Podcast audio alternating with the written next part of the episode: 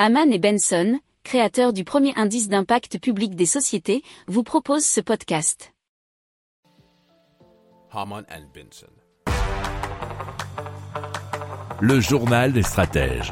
On part tout de suite en Inde où le gouvernement a approuvé un plan historique de cent quatre-vingt-dix-sept milliards de roupies, ce qui équivaut à peu près à deux virgule deux milliards d'euros, euh, qui a pour but eh bien, de transformer l'Inde en un hub international de l'hydrogène vert. L'idée, euh, c'est de produire cinq millions de tonnes à la fin de la décennie. Alors l'Inde, il faut savoir qu'ils sont les troisièmes émetteur mondial de gaz à effet de serre.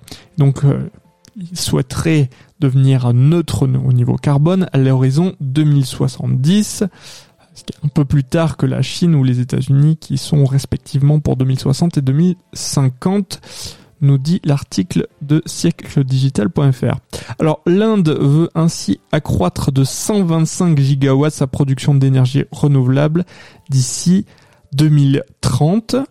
Et euh, il faut savoir que bien l'Inde disposait déjà en deux mille vingt-deux de cent soixante-six gigawatts.